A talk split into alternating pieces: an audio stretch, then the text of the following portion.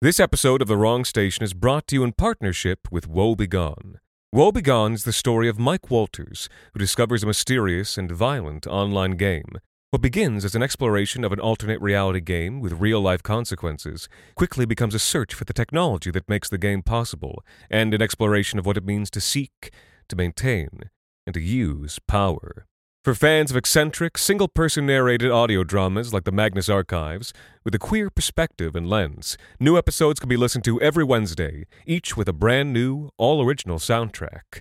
You can find Woe Begone, spelled woe.begone, wherever you listen to your podcasts, or check out woebegonepod.com for episodes and transcripts. And thank you for supporting both shows.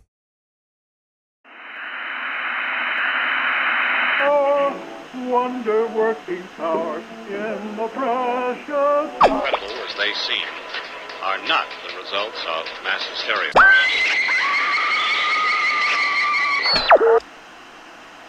You may wish to adjust the dial. You are currently tuned into the wrong station.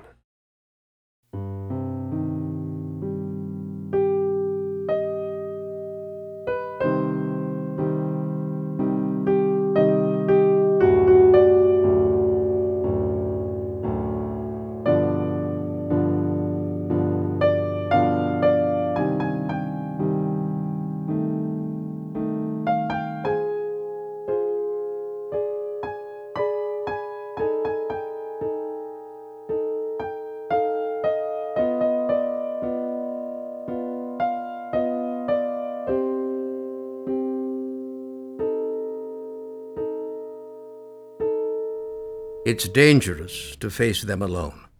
You must have others with you, others you trust, even if it puts them in danger. That's what Laudens told me when I first became the catcher. The old man nodded to himself. Candlelight filled and drained from the lines around his mouth. Yes, they can have surprises for a man alone. Around their kind, it is best never to be alone. Through the long years of my apprenticeship, we always followed this rule. Too large a group will drive them away. A small group will draw them. They will think they can separate a little group and get them, one by one. Their kind are crafty, and though they lack many of our powers, they have tricks we do not understand. This is where it is important to have trust. I remember once, not long after I had begun with Laudens, I must have been 13 or 14, a bad time to deal with their kind but a catcher must start young, so he can learn his mistakes before his master dies. And this was in the town of Das Harnalve, a grim village I have had occasion too many times to visit. One of them had become unstuck from death, and was haunting the creek bed running from the culvert where her body had been found. We were told she had been murdered by a drifter. It is a lie I have heard many times since. Still, though we pitied the girl, she'd become a thing of death, and had already lured one of her classmates to a drowning. And so Laudens, as catcher, and I, as the catcher's boy, were obligated to send her down again. In that flint hearted town, Laudens only knew one person he trusted a widow who had been a childhood friend. When first I met her, she gave me a sad look and tousled my hair, saying I was the same age as her granddaughter and shouldn't have to deal with such things. I was scornful at the time because it was an honor to be a catcher's boy. But later, I would remember and hang my head. Our fourth was the parish priest. He said it was his duty to come with us, though Laudens tried to talk him out of it. He was young, soft looking. See the circles under his eyes? See how his hands shake? He knows who did the murder, but was too cowardly to do anything about it. That's why he feels he has to come. Fool. Putting away the girl's ghost won't make him any less haunted. Laudens sniffed, looking into the woods. Still, I don't want to go with just the three of us. Best to have a fourth. But keep an eye on him. He's the kind the dead like to lead astray. We waited until nightfall. It was autumn. A damp breeze chuckled through the forest. The moon was a slim sickle. The widow said it was a good night for ghosts. I think she knew. She had that look, the one suggesting she had ghosts of her own. And besides, I could feel it too that sense of presence in the dark. We entered the woods, carrying small lanterns. This was dangerous, for the dead may kill a little flame, but a larger flame may drive them back. Laudens wanted to finish the task that night. In the flickering glow, the priest looked pale. Stay close. Don't wander off. Laudens gave me a stern look. Keep an eye on him. I nodded. The wind picked up, flinging damp brown leaves into our faces. We came to the stream. Moonlight murmured on its surface. Someone was gibbering in the woods, but when we whipped our heads around, the sound died away. Only the wind muttered in the branches. Are we close to the culvert? The widow nodded. Yes. Can you feel it, boy? I gulped, nodding. The presence of the dead filled me with sick unease. I wanted to shout, find light, and sit singing with my hands over my ears. But there were no lights. My lantern guttered out. I yelped, jumping toward Laudens. The widow ran to me, taking my lantern and giving me her own. Shaking, she fumbled with a match. It would not strike in the clammy air. Laudens lifted his lantern, casting the glow as wide as he could. The match caught. My lantern's reluctant wick took flame. The widow raised it. The wind died down. And when we looked around, the priest was gone. Reverend! No response came from the woods. We called again and again in vain. It was my fault. We have to look for him. It was my fault. I'll, I'll go. You two go on ahead. But before I realized what I was saying, Laudens' hand came down on my shoulder. No, son. We stick together. I realized what I had almost done. Shame washed over me. Tricked by the dead. Put it out of your mind. Focus on the task at hand. If you distract yourself with guilt, she can take advantage. I nodded, suddenly cold. I wanted to go home, but I had no home. I realized then that Laudens was my home. For a moment, the thought made me feel warm again. Come, let us finish this. We followed the stream bed uphill. Shallow water burbled over rocks. Ahead, a culvert gaped in the hillside. A faint blueness flickered from within. We are here. Stand together. With his arm around me and the widow on my other side, Laudens stepped forward into the stream. Spirit, we have come to your place. The wind rose. We stepped closer. The flicker waxed. I caught my breath. I see you. She turned toward us. She floated upside down. White, dead eyes stared up at us below her blue lips. Spirit, it is time for you to leave. This is not your place. It is time for you to go. The chuckling rose in the woods. She floated toward us, grinning. Her arms, which lay up along her sides, cranked forward at a 90 degree angle. Her fingers, with their cracked and jagged nails, curled into claws. Spirit, we cast you out.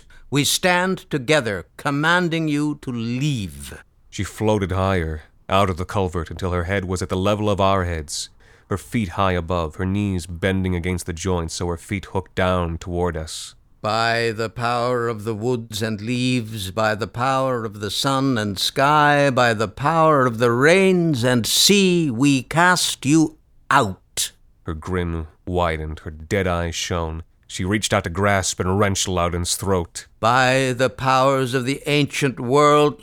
She seized him. Her white fingers squeezed. He struggled for the words. He could not speak. The woods echoed with laughter as he went pale. The widow fell back, slipping in the stream. Her lamp went out. Fear and anger blazed white inside of me. By the power of fear and love and hope and hate, Thing, I cast you out!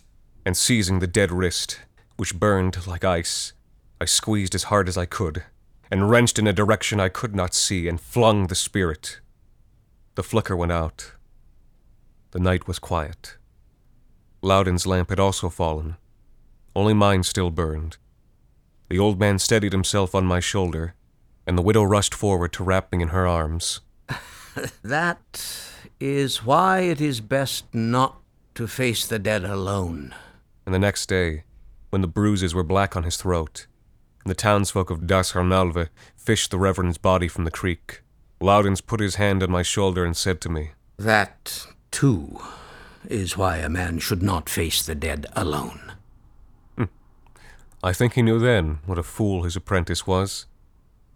Years later, I would ask what a catcher could do if they had no choice but to face the dead alone. By this time, I was in my twenties. I was married, and though my wife and I never truly loved each other, we shared a beautiful son, a golden skinned boy who reminded me, so painfully, of my own dead father. Both my wife's father and mine had been soldiers. They had died in the Second Civil War. From the time her womb was heavy, she had wanted our boy to be a soldier, and indeed he seemed drawn to all things martial. From the earliest age, he loved stories about generals and battles. When he was a little older, he would take his grandfather's medals down from the walls to admire them when we were out of the room. Once, when he sat in the living room sun, with a portrait of my father on the wall behind him, he tilted his head in such a way that both of them shared the same pose. It made me catch my breath. My mother was staying with us at the time. She saw what I saw, and her eyes filled with tears. Later, she told me she wished my father had lived to see his grandson. Because they looked so alike, she thought it would have taught him to love himself. I asked what she meant, and she told me my father had always hated his appearance. This made me laugh. My father was handsome, not like me. It was because he thought he looked so much like the general. They did look alike, for all that my father's coffin had carried the white cross of the Abolitionist League, and his infamous ancestor had won crushing victories in the name of slavery. I could only imagine an abolitionist soldier looking in the mirror every day of his life and seeing only the face of a war criminal. If only he could have met his grandson. Maybe he could have learned to see himself the way his wife and son saw him, the way we saw the boy who looked so much like him. Sometimes, sitting on the porch and watching my boy play in the sun, I would hear Laudens' words in my head. You must have others with you, even if it puts them in danger. I could not imagine asking my golden boy to face such things as the girl in the culvert. The thought sickened me. And so, when I was nearly ready to begin my own practice as a catcher, I asked Laudens what to do if a catcher had to face the dead alone. He frowned, poking at the fire. We were camped by the side of the road. A haint had been spotted in the next town. He shouldn't. But if he has to, He should turn back and return with more people. but if that's not an option, It is always an option. for the sake of argument, Laudens stared into the fire for a long time. Courage and wisdom can cast out the dead. Anger and determination may also serve, but strongest against them is the love and solidarity between the living. In the absence of living people who love and trust, the catcher must look elsewhere. I looked at him, surprised. Among the dead? There are many there who love you. Your father, grandparents, teachers, friends. Those who loved you in life will come if you call them. If you have strong allies among the virtuous dead, they may help you against the wicked kind. But There is a trap. In the ancient world, it was shamans and witch doctors who played the role of catcher, and for them, ancestor worship was a powerful tool. Yet not all ancestors are good ancestors, and though they may come to the aid of their own blood, it does not make them virtuous dead. it was the soundest of advice. And yet, sometimes we do not have the luxury of following good advice. And worse, sometimes we have the evil luck to be human. Whew, it is chilly out. Fortunately, you've just arrived at your favorite cafe, and they've already got your regular order piping hot and waiting just for you. That's right, a nice warm mug of the wrong station Patreon. With a sprinkle of cinnamon. Delicious. And those maggots at the bottom are just an added little treat. Click the link in the description and sign up for a seven day free trial today. We know you already like the taste.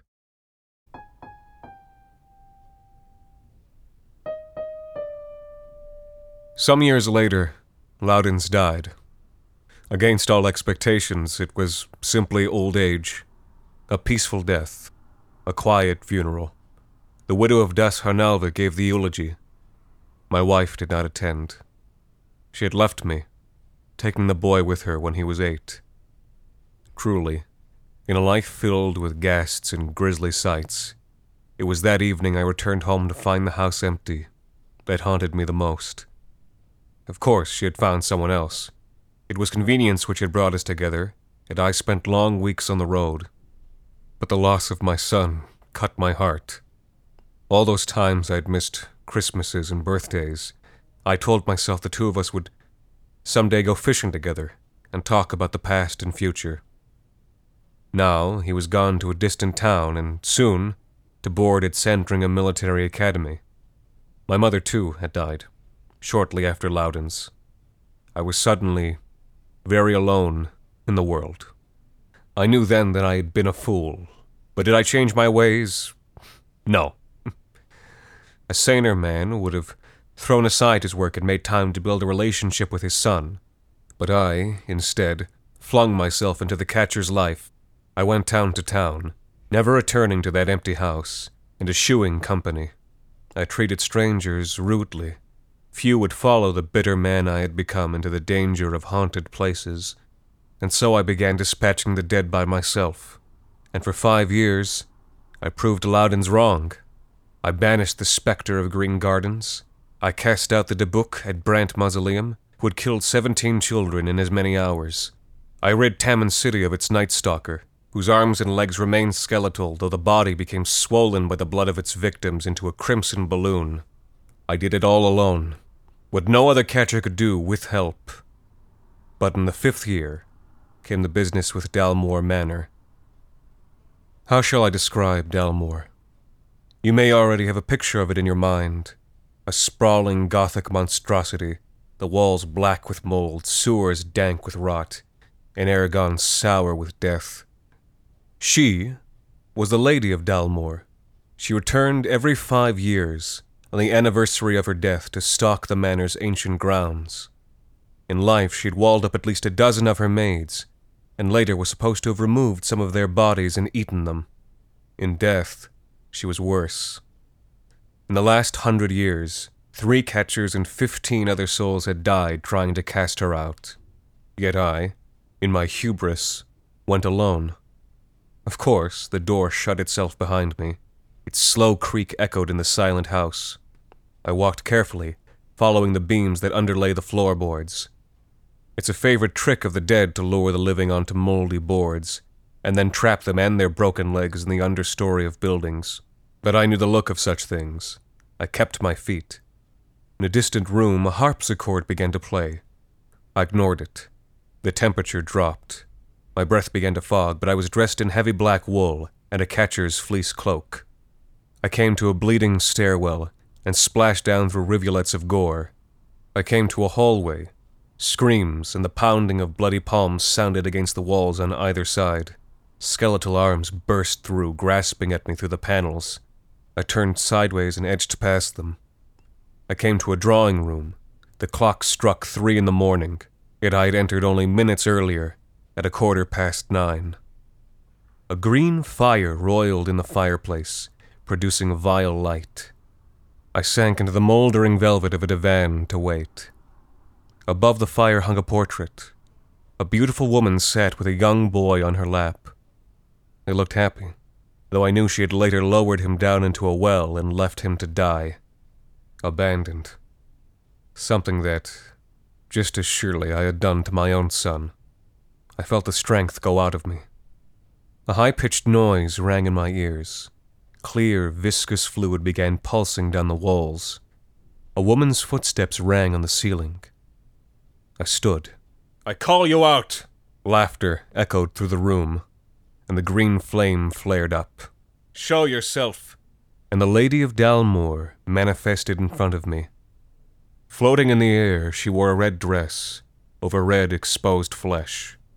In death, her body had been warped. Her teeth had grown long and branched, like white antlers in a distended jaw.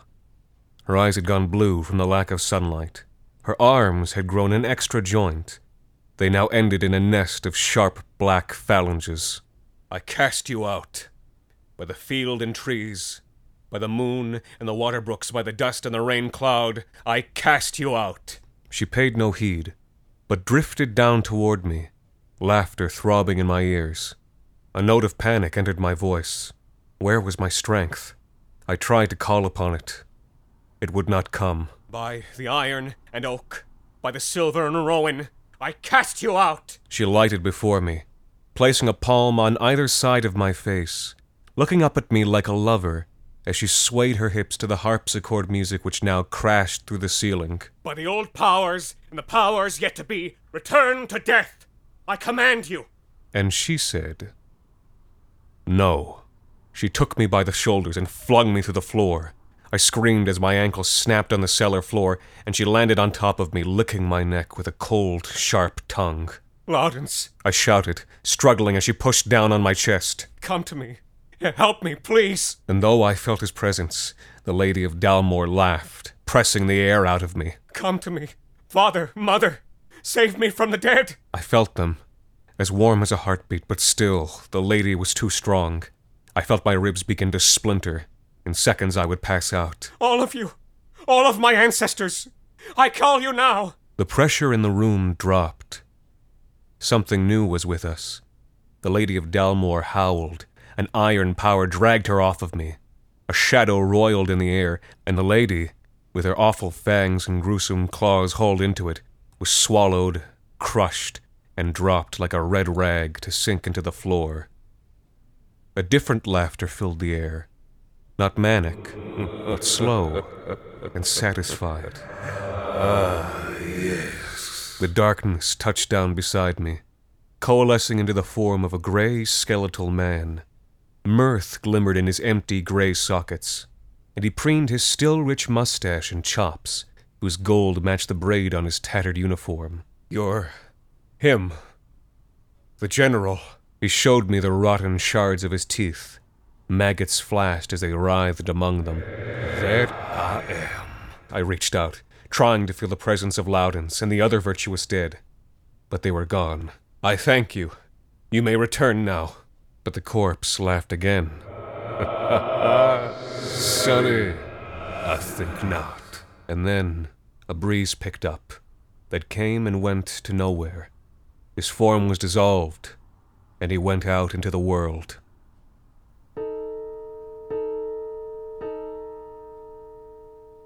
Broken and hypothermic, I dragged myself from Dalmore and collapsed. I awoke in hospital. Having no visitors, I spent two weeks reading the paper. A brush fire war had broken out on the border. It barely registered to me, for the papers convulsed with the general's exploits. These were hidden in the back pages, behind splashy stories from the front. Little, unconnected tales, a home invasion in Tamman City, a tour group missing at a historic battlefield, an obituary for an old woman who had fallen violently in the washroom. They seemed unconnected. Maybe they were, but behind these disjointed tragedies, I saw the haunting hand of the general and heard his deep, cold laughter. A unifying theme of these deaths all victims were descendants of abolitionists. On the fourteenth day, I was surprised by a knock on the door, a young woman with dark hair and a gold skinned baby on her hip. I asked who she was. She said she was my daughter in law, which meant that the child. I felt a catch in my throat. Boiling tears sprang to my eyes. I looked away. She had read about Dalmore in the paper. I asked if my son was with her. She cast down her eyes. No, she said. He had been posted to the border. He was missing in action. I told her I thought he would be all right. When she said nothing, I lied, saying I would know if he were dead. Yet, for all my empty cheer, the image hung between us of a battle scarred patch of wasteland out beyond the border, and a gold skinned hand reaching from the sand of some shallow grave. I would not believe it. Not him, not my golden boy. Even now, even after facing death at the manor, I thought we would have time for fishing. The next day I left the hospital. On the newspaper's second page was a story about the mysterious death of a young man from an abolitionist family, a married father, about the age of my own missing son.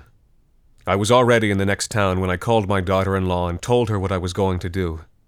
She told me I was still too ill and that I should go back. She was right. But I hung up. I needed advice, and I could think of only one person to give it, and he was dead. On the edge of the next town, a murdered child had taken to haunting a willow tree. Staggering from the train station at nightfall, I went to the tree alone and found pale threads wrapping around my neck, wrists, and ankles, hoisting me into the boughs. The cords tightened. My vision flickered.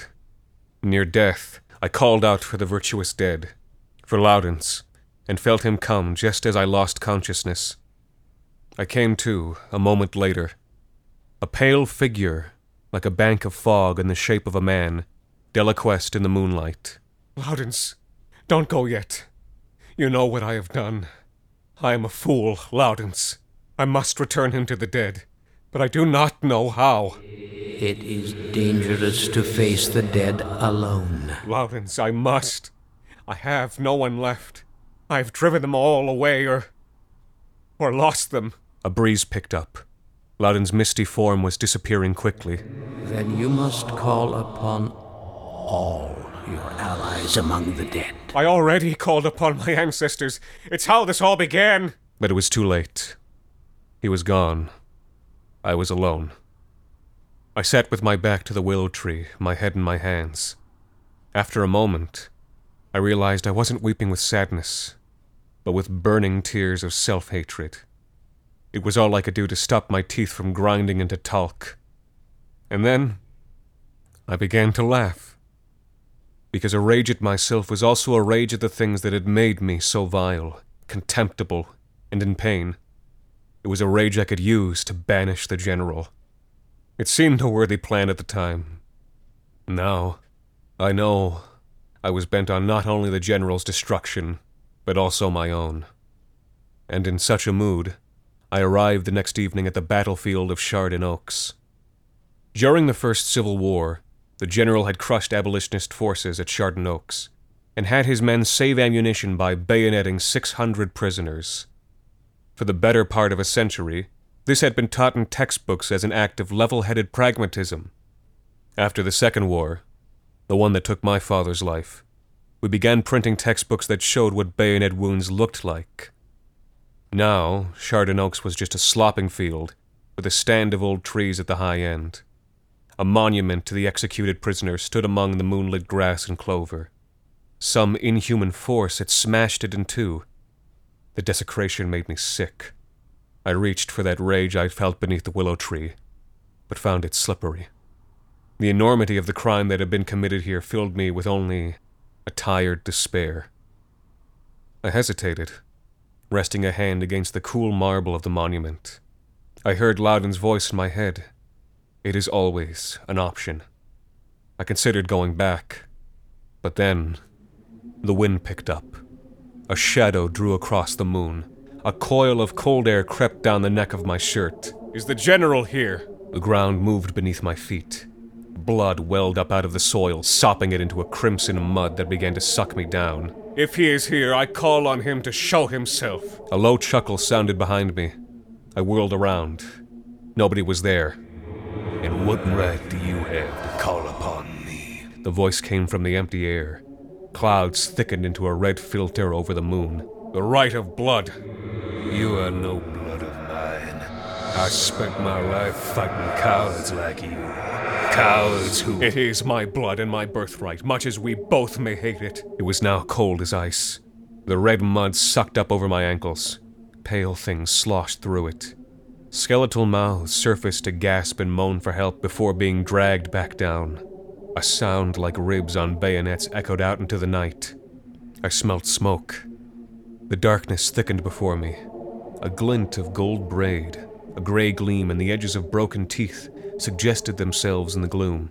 A breath like the floor of a slaughterhouse washed over me. Spirit, I cast you out. I took hold of his flesh and tried to hurl him through the other side, but my palms burned with cold, and he laughed as I fell back against the sinking monument, slithering in gory mud as I tried to regain my feet. A hundred and twenty years haven't cast me out of this country, son, and you won't either. By the wood and the stone, I cast you out. By justice and vengeance. He laughed. A scarlet quag wrapped around my calves. A dead soldier clawed at me with snapped off fingers, trying to drag himself up. I kicked him away, but slipped as the monument tilted on liquefying earth. The mud grasped my thighs. By all that is wrong with you and all that is wrong with me, I cast you out! Only one of us has something wrong with him, son. I grabbed hold of the monument with both hands, but my weight only made it sink more quickly. The ancient corpses squelched and groaned around me, and the general cackled. They can't help you. I killed them. They belong to me. I call on my father, my mother, on Laudens, on all of my ancestors for help. Please, please come. I felt them around me, like thin figures of golden mist. I felt my mother's love, Laudens' grisly determination, my father's rage against the man he'd spent his whole life hating. But even with their help, I was borne down into the slime, to the waist, ribs, and shoulders by that iron power. Is that all you have, ghost catcher? Is there no other power you can call upon? Then you are dead, and I will walk this earth and turn it back to my will. Mud poured into my ears and lapped around the edges of my mouth. The monument veered overhead, half submerged like a drowning ship. The dead writhed around me, mewling for help. It was only then that I realized with anguish what Laudens had meant by the willow tree. All my allies among the dead. No, General. There is one more power. And then, with an agony and a shameful relief that I cannot describe, he was there. I smelled the summer grass we had smelled together from the balcony. I heard his laughter as a child. I closed my eyes against the searing rush of tears, and when I opened them again, they were all gone. My parents and Laudens, the general, and my heart, my boy, as well. I was alone under the moonlight, half submerged in mud beside the toppled cenograph. I dragged myself out and lay panting, alone again. I never found out what happened to my son. A few months after his disappearance, my daughter in law gave birth to his daughter. She takes after her grandfather, small and dark, delighting in dark things and dark places. It is strange how these things go. It is strange to see one's own ghost when one is still alive. I do not know what this story of mine means. I suppose one could take many things from it, as one can from every story. But maybe there is this to consider. The past is not dead, and we live in a world of ghosts. And though the future has great power over the past, the past cannot be laid to rest without sacrifice, and should never be faced alone. But that's enough of my drab philosophy. The moon is out, and the mists are rising. My grandchildren already sit in rocking chairs on the balcony. I'm going to go and tell them a ghost story. The Wrong Station is made possible by the generous support of our listeners on Patreon. Consider visiting today at patreon.com slash the wrong station. This week's episode, The Catcher, was written by Alexander Saxton and featured Thomas Gough as Laudens. The Wrong Station is co-produced by Alexander Saxton, Anthony Botello, and Jacob Duarte Spiel, with music composed and performed on the piano by Ilan Citron and arranged for the viola and performed by Ilana Schmid.